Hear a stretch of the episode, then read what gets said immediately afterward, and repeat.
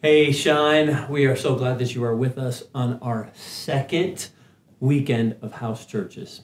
We are so glad that you are participating and that you are all together uh, watching this message.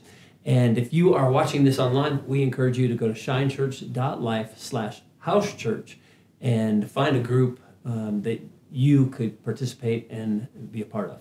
Hey, this week we continue our series on Endgame as we've been just talking about the different aspects of uh, the end times and really where does Jesus want us to position our hearts when it comes to the end times.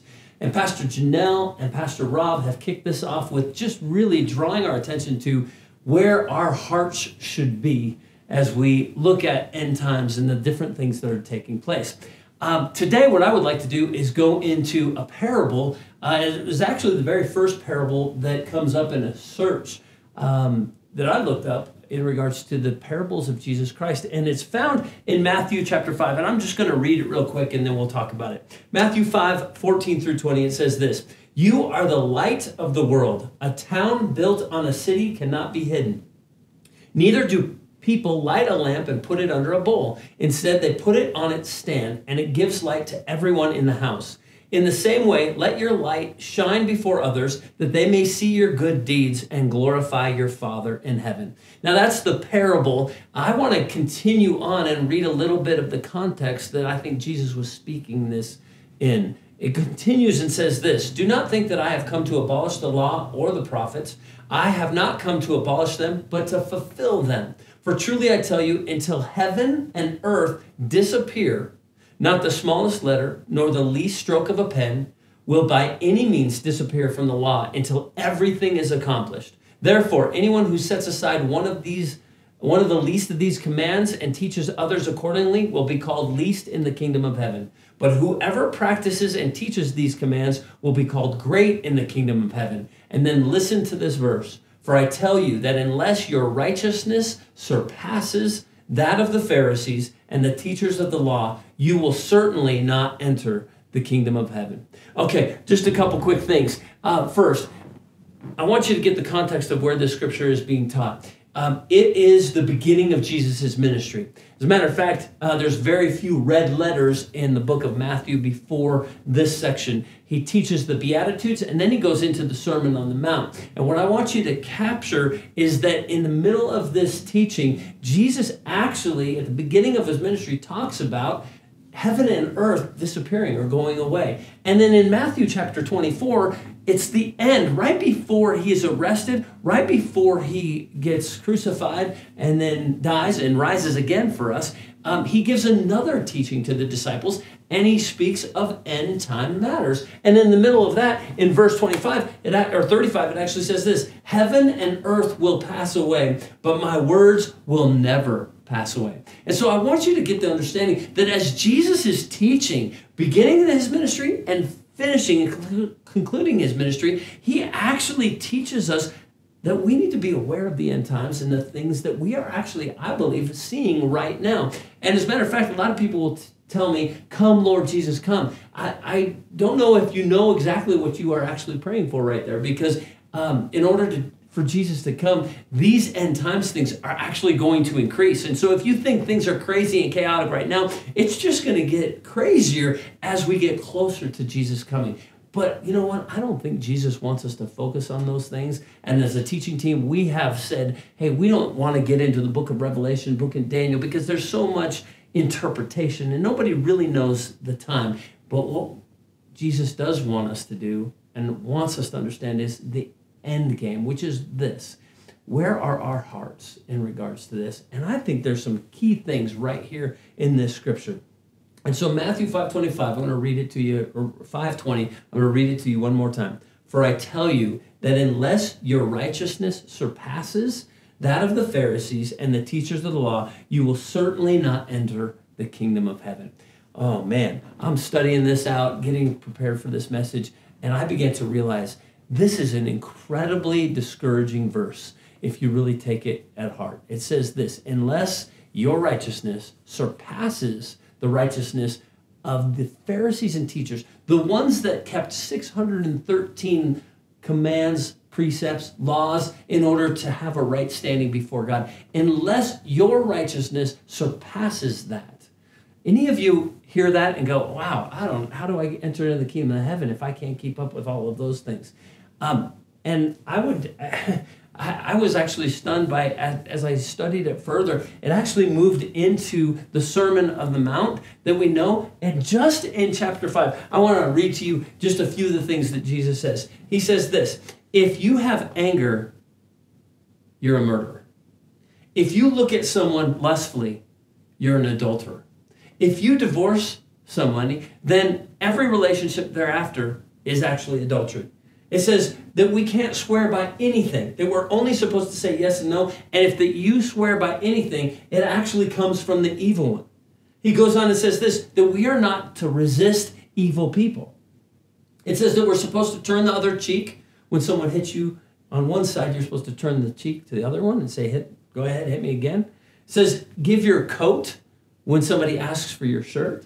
It says that you are to walk two miles when somebody asks you to walk one.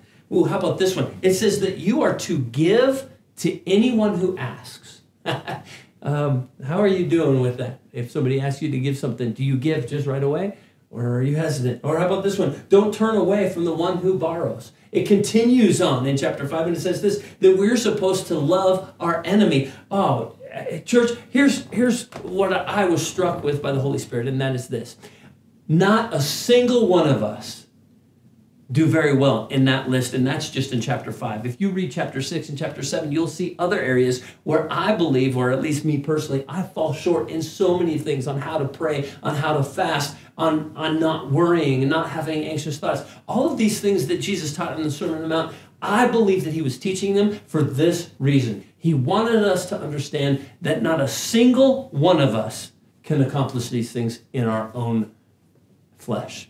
There's not a single one of us that is good enough to earn the righteousness to enter into the kingdom of heaven. And so, what does that mean? Well, it means this that we are either severely lost and condemned, and, and we should be just completely discouraged, or Jesus had a different way. And I would submit to you this Jesus had a different way. And that different way was this that he would become the righteousness for us so that we wouldn't have to do this in our flesh, but that we would have to rely on Him. And what's interesting here is that He is actually teaching this before He died, before He rose again, before the disciples even could fully understand this. But I'm willing to bet that they remembered this teaching and remembered, oh my gosh, there is nothing that I can do in my flesh to earn this righteousness.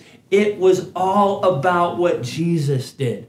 And our righteousness, church, is found in Jesus and what he did on the cross. And when we understand this, when we grab a hold of this, then we can comprehend the parable that I want to teach about. And that is this Matthew 5 14 and 16. You are the light of the world. A town built on a hill cannot be hidden. Neither do people light a lamp and put it under a bowl. Instead, they put it on its stand, and it gives light to everyone in the house. In the same way, let your light shine before others, that they may see your good deeds and glorify your Father in heaven. Uh, church, here's my hope and here's my heart that as we see these end time things happening, we come to understand what Jesus knew when he was teaching this at the Sermon on the Mount, and that is this his end game would be that we would come to a realization that it's not in our power, it's not in anything that we can do, but it's solely found in what he did for us and in his righteousness. And as things get crazier and crazier and crazier, he doesn't want us to rely on how we understand things or how we process things or how we can justify certain decisions or what different people are doing. What he wants us to do is focus in on us and Him and the righteousness that is found in Him. And when we do that, then all these things are added to us. And as I was studying this out, I was reminded of the scripture, Matthew 6 33, that says this But seek first the kingdom of God and His righteousness. Seek first the kingdom of God and His righteousness, and then all these things will be added unto you. And so, as we see the end times approaching, as we see the different things that are taking place, I want you to know that what Jesus desires is that you would go after him.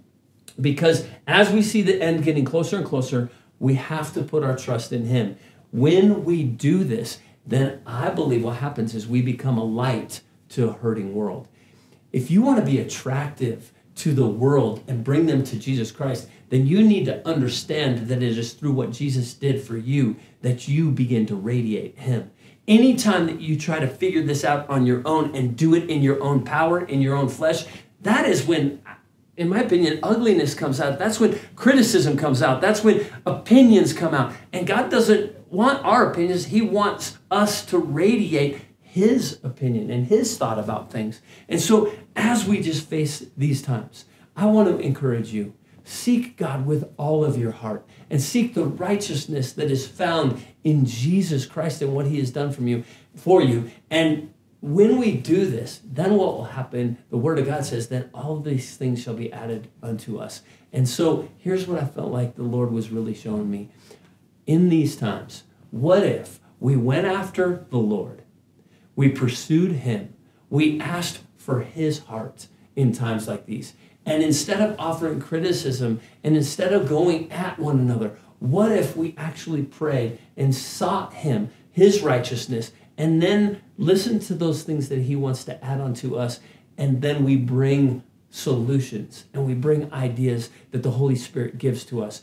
I believe that church if that's what we'll do we'll become the light of the world. And as jesus was teaching this parable i really believe it was for now it's for a time such as this when all the things are going around swirling and it's chaotic that god wants us to be the light of the world. You know what's going to make us different from the rest of the world is that instead of arguing, we actually come and bring ideas and solutions. Instead of fighting for our position and our place, what if we actually seek the Lord for creative ideas and ways to do things differently where we can find a win win? Because I truly believe that Jesus wants to supernaturally intervene in times like these. And so I pray that your group would just have an incredible discussion about this because the truth is, Jesus made it very clear that none of us can do this on our own strength. But when we realize what he has done for us and that he becomes our righteousness, guess what? We surpass the righteousness then of the Pharisees and the teachers at that point because we are trusting in him and not on anything that we can do. And so I hope your discussions and your groups will go incredibly well on this um, in regards to being a light of the world because I truly believe when we understand that Jesus has become our righteousness, that we become that light in this world and we become a city on a hill and we can actually radiate. You know, the Word of God says we become transformed into His image as we begin to understand His righteousness and how to apply it more and more in our lives. And so, church, I pray that that's what you will do. Thank you so much for listening. And I hope and pray that your discussion in your group will be absolutely incredible.